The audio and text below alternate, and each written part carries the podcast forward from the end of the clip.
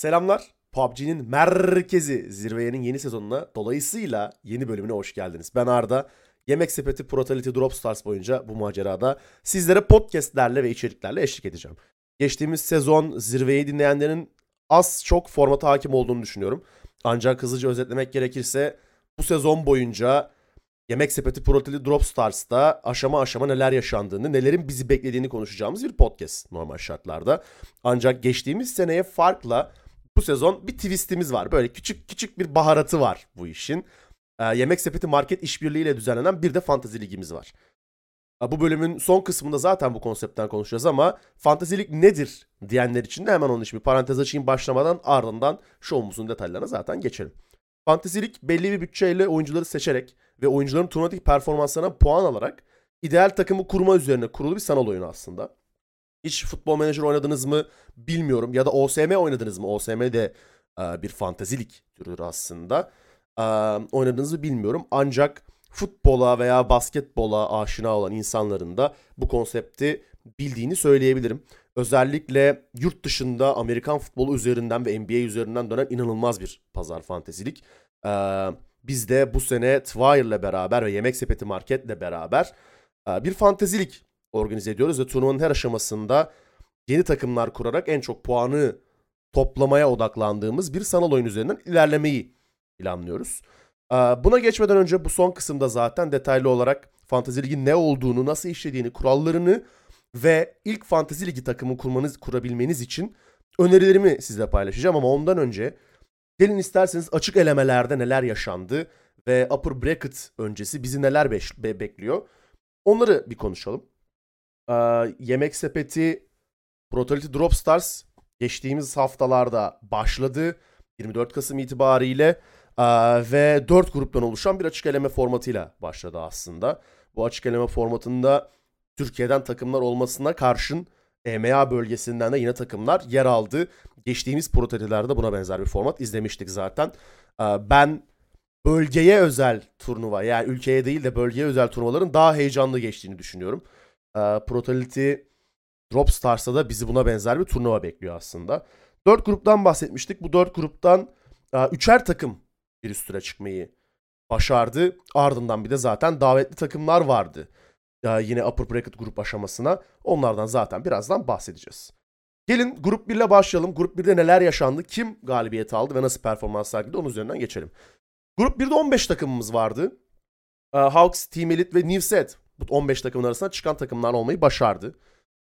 Onun dışında hangi takımlar vardı derseniz The Troublemakers vardı. But4 vardı. Fox's Team vardı. Team Friends 1 vardı. Welcome to Heaven, SMF eSports, Pancar Çorbası, 1453 eSports, Maximus, Just For You, No Other Way ve After 12 PM adlı ekipler vardı. Ve az önce de söylediğim gibi Hawks, Team Elite ve Nivset buradan sırasıyla 65 puan, 59 puan ve 39 puanla çıkmayı başardı.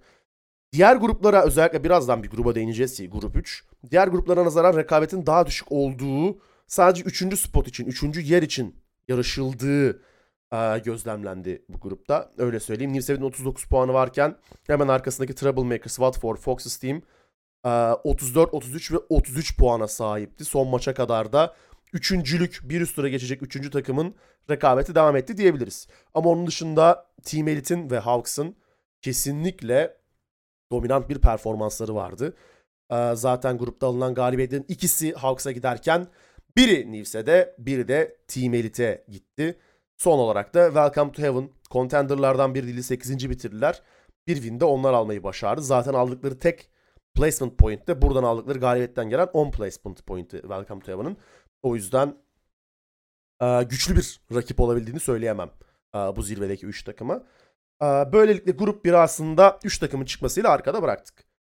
En iyi oyuncu performanslarına bakacak olursak zirvede kill bakımından söylüyorum bunu. Özellikle Hawks'ın 2 oyuncusunun olduğunu gözlemleyebiliyoruz. Yapma ve Bombili Bombom. Arkasından Team Elite'den Bad Boy ve Cobra geliyor. Ve son olarak Troublemakers'tan da Code Vasto iyi performansıyla bu grupta göz doldurdu. Gel gelelim açık elemelerin ikinci grubuna.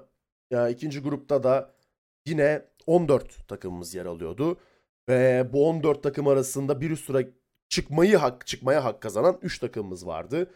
Deniz Bank İstanbul Wildcats birinci olarak çıkarken gruptan arkasından Bilyoner Twitch TV ikinci olarak 63 puanla çıkmayı başardı ve üçüncü olarak da Headquarters ekibi 49 puanla çıktı. Yine ilk ikinin domine ettiği ve üçüncü, dördüncünün sadece mücadele içinde olduğu bir grup izledik.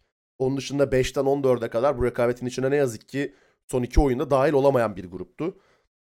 Deniz Bank İstanbul Wildcats 68 puanla dediğimiz gibi zirvede ve 46 kill almayı başarmışlar. En yakındaki takipçisi 35 kill ile Bilyoner. İnanılmaz bir dominasyon dedik bu grupta Deniz Bank İstanbul Wildcats'ten.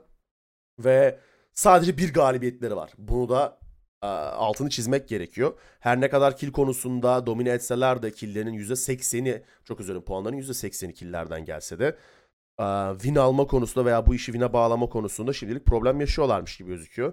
Bunun dışında birinci olamayan ya da gruptan çıkamayan diyeyim bir takımımız var ama 2 win almış. Better than ever. 4. sırada 44 puanla yer alıyor onlarda. 2 galibiyetleri var. Bir Erengel, bir Miramar.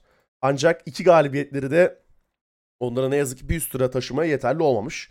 Onların da zirvedekilerin tam aksine killer konusunda problemleri olduğunu görüyoruz. 19 kill alabilmişler sadece.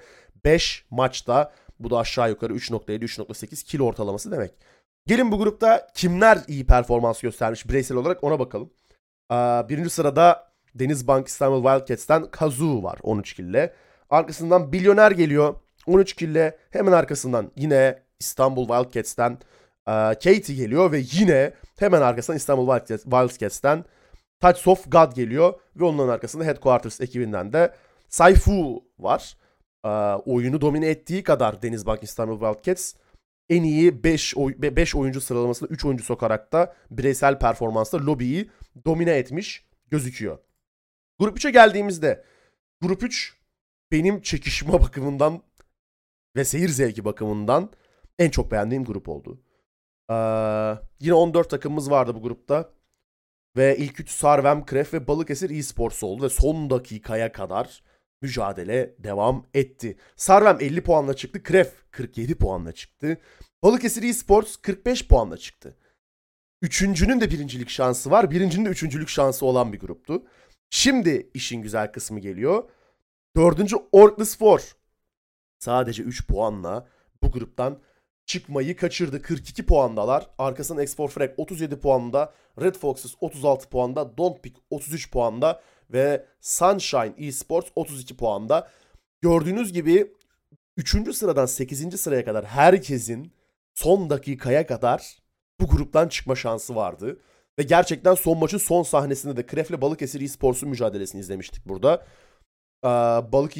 Balıkesir Esports burada gaza ölerek aslında Kref'e de puan vermeme taraftarı, böyle bir stratejik bir ölüm yaşadı diyelim. Ve üçüncü bitirmeyi başardı. Ben bunu yayında da dillendirmiştim. Yayında da riskli olduğunu düşünmüştüm bunun. Çünkü karşındakinin kaç puan aldığına %100 emin değilsin. Ve son dakika birebir fightlarda bence o risk alınabilirdi. Balıkesir Esports eğer işi iyi hesapladıysa tebrik etmek lazım ama aldıkları risk eğer hesaplamadan veya işte blind olarak alınan bir riskse bence özellikle Yemek Sepeti Protity Drop Stars'ın önümüzdeki aşamalarında zorlanacaklarını düşünüyorum. Böyle riskler almaya devam ederlerse bunu da altını izleyelim. Ama seyir zevki tartışmasız en yüksek grup 3'tü. Arkasından 4. gruba bakmak gerekirse Full Tilt, Team Loading ve Target Peak gruptan çıkan 3 takım oldu. Full Tilt 65 puanda, Team Loading 62 puanda, Target Peak 46 puanda. Grup 1 ve 2'deki aslında ilk ikinin domine etmesi durumu Grup 4 için de geçerli.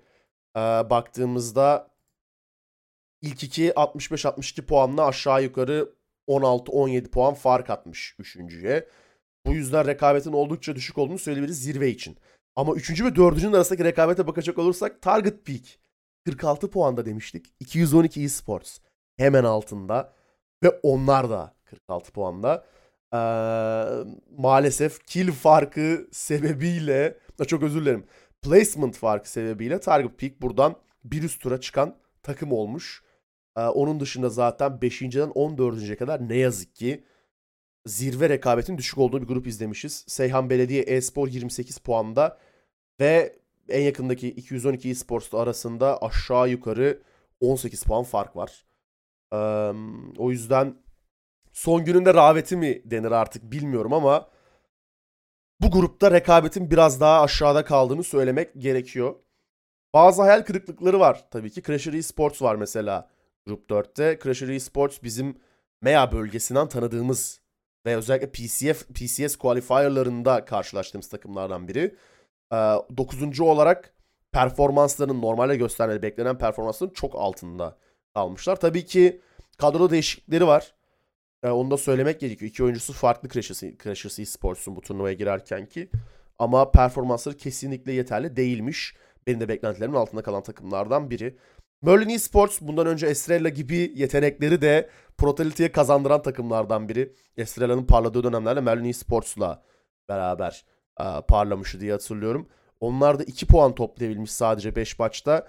Yine beklentilerin altında kalan bir performans olmuş. Onun dışında açık elemeler dediğim gibi 3 grup arasında çok yüksek rekabetin ne yazık ki olmadığı, zirve için söylüyorum. Oyun içi tabii ki vardır bu rekabet ama zirve için o dişe diş, kana kan mücadeleyi göremediğimiz 3 grup varken grup 3 bize tam tersi son dakikaya kadar mükemmel aksiyon sağladı. Ve bu 4 gruptan totalde 12 takım upper bracket'a ilerledi. Hepsini tebrik etmek gerekiyor. Keyifli maçlar izlettiler. Aldıkları her oyun, o izlettikleri her oyun çok keyifliydi. Upper bracket'ta yapacaklarını merakla bekliyorum. Şimdi gelelim upper bracket'a. Buradan 12 takımın çıktığını söyledik. Bu 12 takımın yanına birkaç takım daha gerekiyor ki upper bracket gerçekten upper bracket seviyesinde olsun. Keyifli maçlar izleyelim. Yemek Sepeti Protity Drop Stars'ta bir sonraki aşama olan upper bracket'a 12 takım da davetliydi ve totalde 24 takımdan oluşan bir upper bracket formatı izleyeceğiz aslında. A, B ve C gruplarına ayrılmış 8'erli gruplar halinde 24'lük full leaderboard üzerinden oynanacak. Şimdi gelin bakalım kimler davetli upper bracket'a ve bu takımlardan neler bekliyoruz, neler yapabilirler onu kısaca konuşalım. Ben sırasıyla okuyorum. Question Mark, Entropic, Polish Power, Heroic, Ascent, Mercurial, Oval Digital Athletics, Foot eSports, TOA, Team of Anatolia takımı, Pacific eSports ve MTB eSports upper bracket'a davetli 12 takım. Burada tabii ki hepinizin ilgisini çeken PGC'de de performans göstermiş ve geçmiş PCS'lerde de çok iyi performans gösteren kadrolar var. Yerel değil, globalden gelenlerden konuşacağım ilk önce. Question Mark son dönemlerin inanılmaz yükselişte olan takımlarından biri. Question Mark'ın özellikle MEA qualifier'larını PCS'lerde izleme şansı buluyoruz. Her seferinde bir şekilde ya final oynuyorlar ya da main event'e gidiyorlar. Performansları bazen özellikle sezonun ortası ve başında çok kötüyken sezon sonunda Question Mark'ın buff aldığını görüyoruz. İnanılmaz güçlendiklerini görüyoruz. Nedendir bilinmez. Bunu PGC 2022'de de gördük, PCS'de de gördük. Ve sezonun son turnuvası artık Yemek Sepeti Protity Drop Stars'ta da Question Mark'ı son bir kez bu sezon içinde izleme şansı bulacağız. Yükselen artan performans grafiklerini göz önünde bulunduğumuzda Question Mark bu turnuva için en azından zirveye oynayabilecek takımlardan biri gibi geliyor bana. Birazdan Fantasy League'de de zaten onun üzerine detaylı olarak konuşacağız. Benim turnuva için favorilerimden biri Question Mark durumunda. Entropic her ne kadar PGC'de istenilenini verememiş olsa da Entropic kadrosunu da yapacaklarını bilebiliyoruz. Bu sebeple Entropic'de yine bu lobide, özellikle bu lobide tehlike oluşturabileceğini düşündüğüm takımlardan biri. Arkasından Polish Power geliyor. Polish Power bilenler bilir, özellikle turnuva yayınlarını takip edenler bilir. Benim son bir senede artan bir sempatim var Power ekibine. Yine oradaki özellikle Marcelek ve Norkis ikilisi benim gözümün üstünde olan ikililerden olacak. Fantezilik kısmında da yine üstüne detaylı olarak konuşacağız ama bu turnuvanın güçlü zirve rakiplerinden biri de Polish Power gibi gözüküyor. Heroic her ne kadar performansları eskisi kadar yüksek olmasa da Heroic'tir. O yüzden upper bracket'ta yine bir üst tura geçme şansı bulunan takımlardan biri gibi gözüküyor Heroic bana. Ascent tecrübeli oyunculardan oluşan ama yeni bir organizasyon. Ya organizasyondan kastım takım olarak değil de PUBG tarafında şu an yeniler. Yani her ne kadar tecrübeli oyunculardan oluşuyor olsa da İlk üçüme, ilk dördüme yazacağım bir takım değil Ascent. Tabii ki lobiye renk katacaklardır. Ama benim için favori konumunda değiller. Arkalarından Mercurial geliyor. Mercurial hakkında söyleyebileceğim çok az şey var. O yüzden bu konuda yorum yapmayı tercih etmiyorum. Oval ekibini zaten biliyoruz. İnanılmaz bir kadroya sahipler. Avrupa'da da boy gösterdiler. O yüzden Oval ekibi de yine benim zirveye yazabileceğim yerel takımlarımızdan biri. Digital Athletics aynı şekilde zirveye yazabileceğim takımlardan biri. Foot eSports her ne kadar son PCS istediklerini alamasalar da, global turnuvalarda istediklerini alamasalar da, yerel turnuvalarda garanti ilk üçe kafalarını sokmayı başaran kadrolardan biri. Yine Foot eSports ilk dörde bir şekilde kendini atma potansiyeli yüksek takımlardan biri. Team of Anatolia yeni kurulan takımlardan biri. Team of Anatolia PUBG alanında yeni giren takımlardan biri. Eminim organizasyon tarafında da, taraftar tarafında da üstlerindeki beklenti çok yüksektir. Aynı şekilde ben ilk 6'da yer alabileceklerini düşünüyorum ama ilk 4 için bu kadar fazla rekabet varken ilk 4'e Team of Anatolia'yı yazmıyorum. Aynı şekilde Pacific eSports. Pacific eSports geçtiğimiz Prototype'den yanlış hatırlamıyorsam tanıdığımız takımlardan biri. O dönemde demiştik ki performansları gerçekten güzel ki aldıkları 2-3 win de vardı. Ve yine övgü dolu sözlerle bahsetmiştik. Pacific eSports benim underdoglarımdan biri bu turnuvada. Yapabileceklerinin hayal edemiyorum. Çünkü lobiye nazaran daha farklı bir oyun stili var Pacific eSports'un. MTB eSports'da aynı şekilde tecrübeli oyunculardan oluşan bir kadro. Çok çalıştıklarını biliyorum. Özellikle koçlarının, menajerlerinin attığı tweetlerden takip etme şansım oluyor MTB eSports'u. Oyuncuların kalitesi belli. Çok çalıştıklarını biliyorum. Belki ilk 6 contender içine de MTB eSports'u yazabilirim. Bu davetliler içinden. Tabii ki davetler üzerinden konuştuk ama lobideki diğer 12 takım etkeni de ve oynadıkları oyunlar da buradaki takımlara göre değişecektir. Her ne kadar burada varsayımlar üzerinden ilk 4'ü ilk 6'yı da konuşuyor olsak bunların hiç tutmama şansı da var. Daha önce burada gördük. Şimdi benim en sevdiğim kısma geliyoruz. Fantazilik benim özellikle az önce saydığım NBA ve NFL tarafında severek oynadığım bir oyundu. Bu sene Premier Lig'de futbol tarafıyla da dahil olduğum bir oyun türü. Ve ülkemizde de yayıldığı takdirde e-spor alanında kesinlikle çok sevilecek bir etkinlik olduğunu söyleyebilirim. Dediğimiz gibi Yemek Sepeti Market sponsorluğunda ve Twire işbirliğiyle düzenleniyor bu sene Fantasy League. Gelin size kısaca Fantasy League nedir, kuralları nedir, nasıl işler bundan bahsedeyim ve son olarak size özel 11 tane oyuncu önerisi hazırladım. Neden bu oyuncuları önerdim ve neden bu oyunculardan bir kadro kurmalısınız onu anlatayım. Bakalım benim tavsiyelerimden kaçı turnuva sonunda tutacak, kaçı iş yapacak onu da göreceğiz. En sonunda da zaten bölümün sonunda kendi takımımı da size söyleyeceğim. Şimdi gelelim az önce Fantasy League'i özetledik. Fantasy League belli bir bütçeyle oyuncuları seçerek ve oyuncuların turnuvadaki performanslarından puan alarak ideal takımı kurma üzerine kurulu bir oyun. Yemek Sepeti Market Fantasy League oynayabilmek için de bir Twire GG hesabınız olması gerekiyor. Zaten hepiniz Twire'a aşinasınızdır. Özellikle chatte ünlem sıralama veya puan yazdığınızda hep tıkladığınız link zaten Twire GG. Twire GG'den ücretsiz bir hesap oluşturup oradaki Fantasy League kısmından Fantasy League'e katılabiliyorsunuz ve kadronuzu oluşturup kaydedebiliyorsunuz. Her kullanıcının kadrosunu oluşturmak için $100.000 bir bütçesi var. Ya bu bütçeyle Yemek Sepeti Protity Drop Stars turnuvasının her aşaması için mümkün olan en iyi takımı oluşturmaya çalışıyorsunuz ve takımınıza istediğiniz oyuncuları seçiyorsunuz. $100.000 zaten Fantasy League'e katıldığınızda göreceksiniz. 4 tane yıldız oyuncu kurayım bütçesi değil. Onu baştan söyleyeyim. Yani ben işte Kod Marco'yu alırım, Aduzi'yi alırım, Marcelek'i alırım, şunu alırım, bunu alırım deyip gerçekten fantezi yapabileceğiniz bir bütçe değil. Olabildiğince rasyonel yaklaştığınız ve geçtiğimiz performanslara bakarak ilerlemeniz gereken bir bütçe. Kesinlikle kısıtlı bir bütçe. Bunu söylemek gerekiyor. Oyuncuların maliyetleri son performanslarına ve ne kadar deneyimli olduklarına bağlı olarak değişiyor.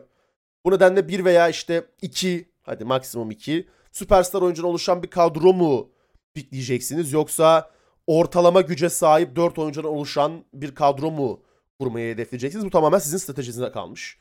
Her zaman 4 oyuncu seçmeniz gerekiyor. Onu aklınızda bulundurun.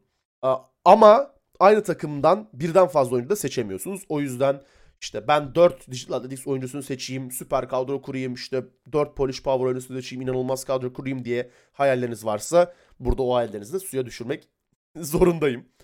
100.000 doların ama tamamını harcamanız gerekmiyor. Onu da söylemem gerekiyor. Bu 4 oyuncudan birini kaptanınız olarak belirleyeceksiniz. Hemen isminin yanında böyle bir C işareti var. Kaptan pazı bandı var. Ona tıkladığınızda kaptan olarak bu oyuncuyu seçebiliyorsunuz. Kaptan olarak belirlenen oyuncu bonus puanlar kazandırıyor.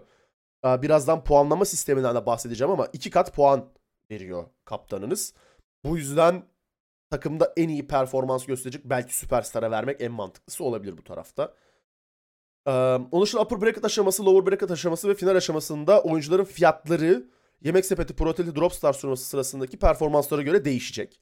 Her aşama seçimleri bir önceki aşamanın bitiminden kısa bir süre sonra açılacak. Ve her aşama başlamadan önce de takımı loklamanız, kitlemeniz, kaydetmeniz istenecek sizden. Ve bunun sonucunda da bir sıralama listesinde aldığınız puana göre sıralanacaksınız. Kaçıncı sırada olduğunuzu da yine leaderboard kısmından görebileceksiniz. Böyle bir formatımız var. Oldukça basit ama bir o kadar da keyifli. Arkadaşlarınızla, benim bildiğim kadarıyla arkadaşlarınız özellik kurma opsiyonu da var. Kendi leaderboard'unuzu yaratıp arkadaşlarınızla paylaştığınız durumda kendi arkadaşlarınız içinde de birlikte oynayabiliyorsunuz. Böyle bir formatımız var Fantasy Lig'de. Şimdi aranızda belki Fantasy Ligi ya da işte PUBG e-sporunu çok yakından takip etmeyenleriniz vardır. Ya da Fantasy Lig'de takip ediyorsunuzdur ama Fantasy Lig'de neyi nasıl seçmeniz gerektiğini bilmiyorsunuzdur. Bunun için aslında size küçük bir böyle oyuncu rehberi hazırladım ve favori pikleyebileceğiniz 11 oyuncuyu listeledim. 10+1 diyelim hadi. 10+1 bonus oyuncu listeledim. Gelin bunun üzerine bir konuşalım. Belki sizin de kafanızı açarım. Yeni bir strateji geliştirmenize örnek olurum. Ben öncelikle kendi piklediğim takımı söyleyeyim size. Ne seçtim ve neden seçtiğimi de zaten ilerleyen dakikalarda bu 10 oyuncuyu 11 oyuncuyu açıklarken göreceksiniz. Benim kadromda süperstarım ve kaptanım Aduzi Question Mark ekibinden. Arkasından ikinci Firepower'ım diyeyim yarı süperstarım Marcelek Polish Power ekibinden. Arkasından Bilyoner Itcris ekibinden geliyor. Ve Warde Ivex eSports ekibinden Warde'yi pikleyerek 1.5 süperstar 2 ortalama oyuncu şeklinde götürdüm. Şimdi Aduzi PCS 2022 grup aşamasında 15 kill ve 13 asist almış. Ve 3420 hasar çıkarmış. Grand Final aşamasında 20 maçta 27 kill 11 asist almış. Ve 5000 hasar çıkarmış. Puan skalasına baktığında Fantasy League tarafında öldürmeler her öldürme için 2 puan getiriyor. Her verilen yüz hasar için 1 puan kazanıyorsunuz. Hayatta yani win aldınız, galibiyet aldınız ve hayatta kaldınız. O zaman o oyuncunuz hayatta kalan oyuncunuz başına 5 puan alıyorsunuz. 10 dakikadan önce ölürse -3 puan alıyorsunuz ve kaptanınız 2 kat puan alıyor. Bunu hemen şu an hatırlatmak istedim. Aduzi'nin 20 maçta gösterdiği 27 kill, 11 asistlik ve 5000 hasarlık performans benim özellikle Aduzi'yi yazmam için inanılmaz bir done oldu burada. PGC'nin yerinde puan fiyat ortalaması 1.02 Aduzi'nin.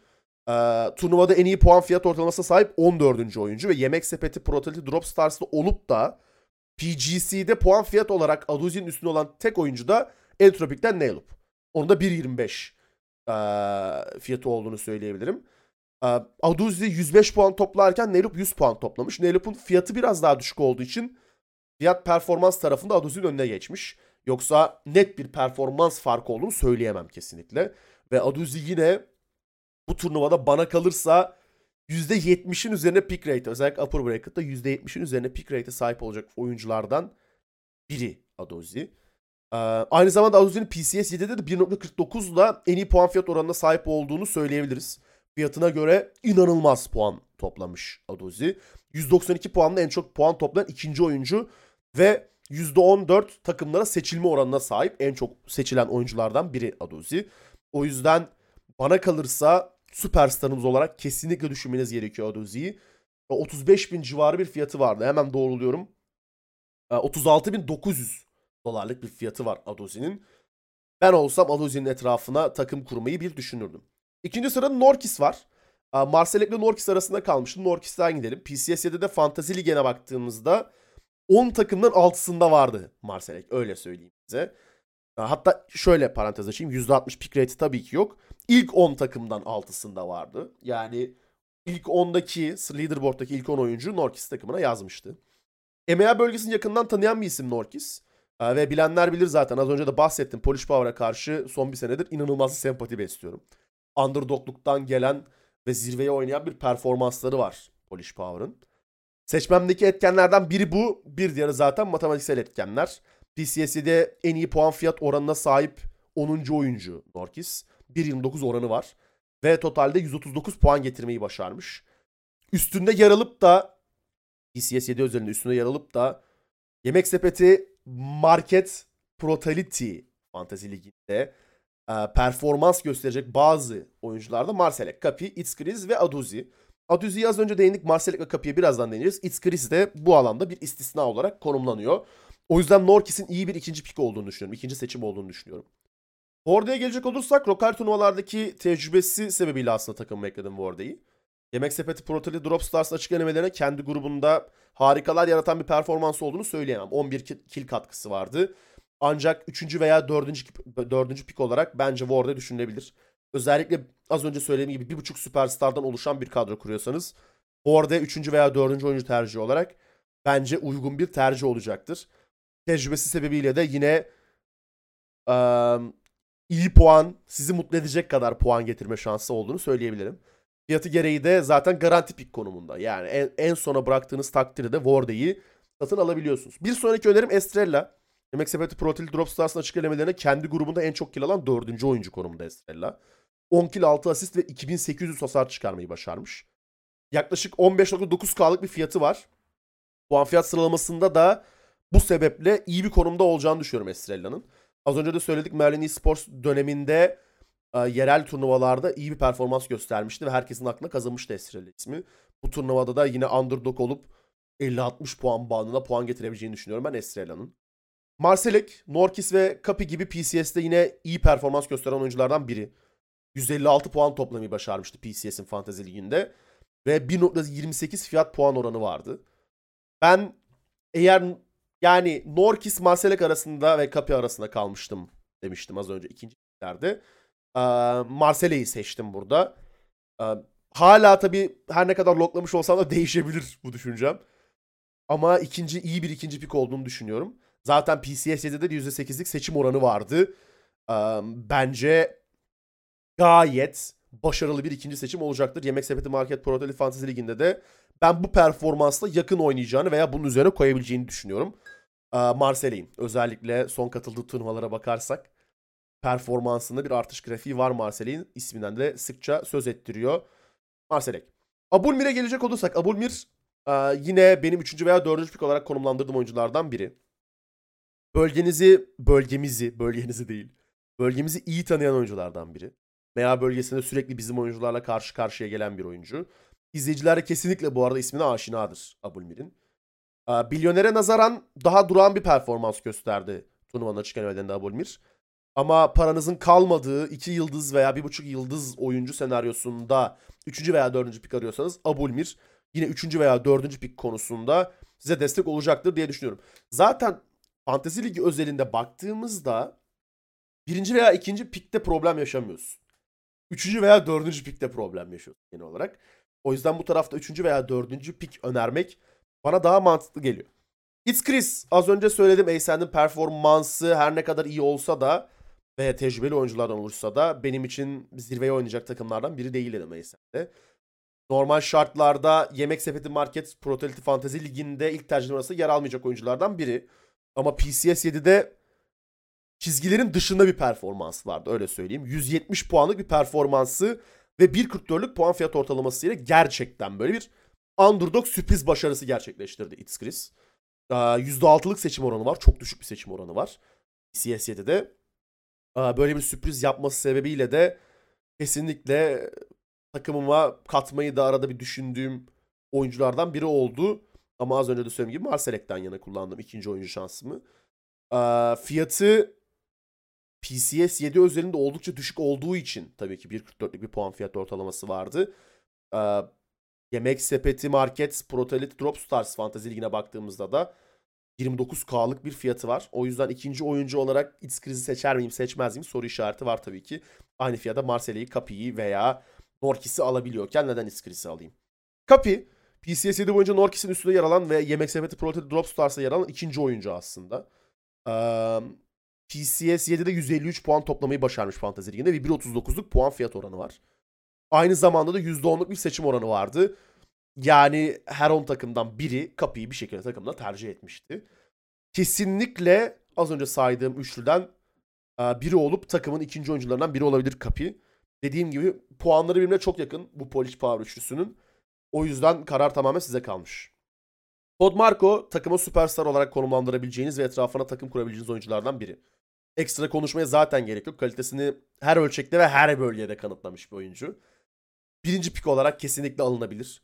Yanına Marcelek, Norkis, Kapi ikinci oyuncu olarak eklenebilir. Belki Aduzi'yi ekleyip 3. 4. pikten biraz kısarsınız. Minimumda tutarsınız. Ve iki oyuncu üzerinden puan toplamaya odaklanabilirsiniz. Aduzi ile beraber ben takıma kaptan olarak koyacağım oyunculardan biri aslında Kod Marco. İzlemeyi de özledik. Ne yalan söyleyeyim. 10. oyuncumuz Bilyoner. Yemek Sepeti Protity Drop Stars'ın açık elemeleri boyunca kendi grubunda en çok kill alan 4. oyuncu konumundaydı Bilyoner. Fiyatı oldukça düşük. Benim de takımıma seçme sebeplerinden biri tabii ki bu. 14.600'lük bir fiyatı var.